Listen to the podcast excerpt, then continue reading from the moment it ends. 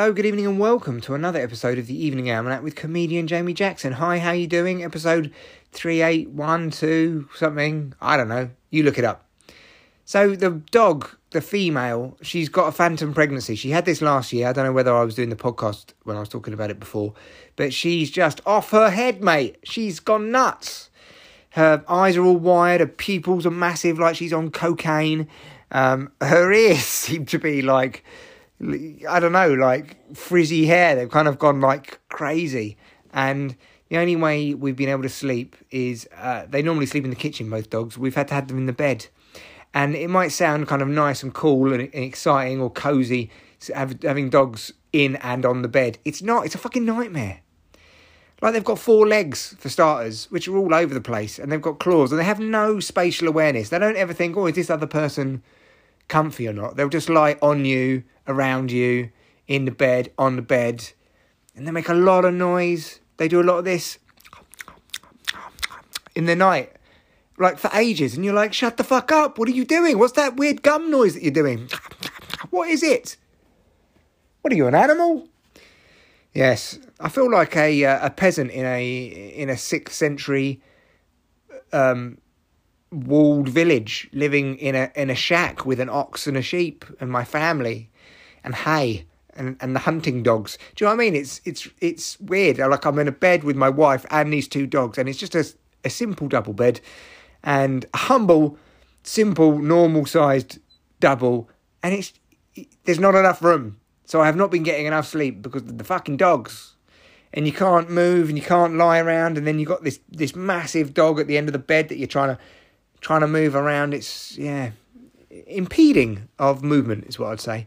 Anyway, that's that news. But what I was actually going to say is I was listening to a podcast with a couple of people who claim to be introverts when neither of them were evidently introverts. And can we basically not have intro- introverts saying they are introverts when they're evidently extroverts? I was going to say outroverts then. It was a podcast uh, called Modern Wisdom, which is really good. Give it a listen. I think the guy's called uh, somebody Chris Williamson, I think his name is, and he was interviewing Mark Normand, the comedian. Great uh, podcast and good guest. Um, but they both claim to be introverts, and it's like, hang on a minute, you're doing lots of podcasts, you're reaching out to people, you're having long form interviews with them, you're going you know, deep in the chat. You're uh, getting on stage. You're putting yourself out there. I don't. I don't think that's introverts. I think that is extroverts who have a tiny bit of social anxiety, otherwise known as being human. Everybody does. I don't know whether I'm an introvert or an extrovert. I can't really work it out. They say that an introvert is somebody who gets tired when they're around other people, and an extrovert is somebody who gets charged up around other people. But I think it depends, doesn't it? Like I started today at work, very stressed out, lots on, and then we had a Zoom call with some people. We have a Friday get together of, you know, how was work, how was the week, what are you doing at the weekend, and it was a lovely chat, and it made me feel a lot better. So I was like, well, I'm energized around that meeting but then most of the time at work, if anyone wants to say anything to me, it drains me because I have to concentrate and listen to it. But then if I'm out with my mates, extrovert. But then when I'm tired and hungover and I'm out with them the next day and I want to go home, introvert. Can you put people in boxes? Do you know what I'm saying? I don't know whether you can. I definitely used to be more extrovert. I used to love being around people.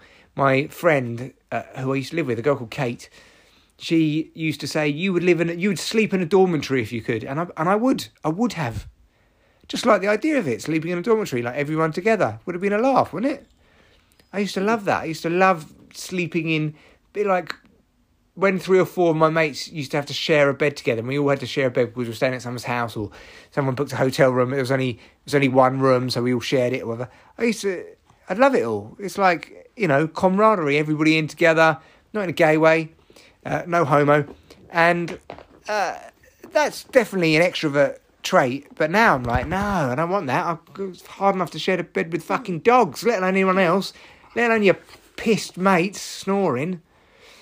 So I think extrovert, introvert, outrovert, outrovert, entrancevert. I don't know whether any of them exist. I just think too many people play that card, don't they? Oh, I'm an introvert. No. It's like middle class hmm. people claiming they're working class. It's like, no, you can't take the shitness of someone else's life and apply it to your life. I understand part of it is humility, but also I think part of it is kind of like making excuses for yourself to get away with more. I don't know.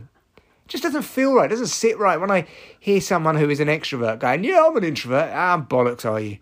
I've got friends who are introverts, and trust me, they would not be running a successful podcast or being a um, a well-paid and popular stand-up comedian. So yeah, just some observations there. If you are an introvert, nothing wrong with that. If you're an extrovert, nothing wrong with that. But let's be honest, yeah. When did the truth become taboo to say? I've always wondered this. You know, uh, uh, Julian Assange. I get that he was giving away some state secrets and there was like some kind of security risk there, but a lot of the things that he released, just truth. When when is the truth? You know, taboo. If you if if you're ever in a situation where the truth is taboo, then there's something fucked up there that needs to be sorted. Because we should all be able to look at life as as as truthfully as possible for our mental health. I think M M Scott Peck has got that phrase, hasn't he? Like something like the ongoing battle of mental health is to to unflinchingly look at, at real life or something. Yeah, well, this podcast has been nothing but endless banter absolute amazing banter. But one thing I will say that Mark Normand said on that podcast just before I go is he talks about how hard he worked at comedy, and that's one of the reasons why he's successful. And it made me realise I want to work less hard in my job, or my job to leave me alone a little more, so I can work hard on comedy. Because at the moment, I'm getting pulled far too much in one direction, not the other. That's it. Little bit of comedy chat at the end. I'll see you on the next pod, all you introverts and outroverts. Uh, extroverts.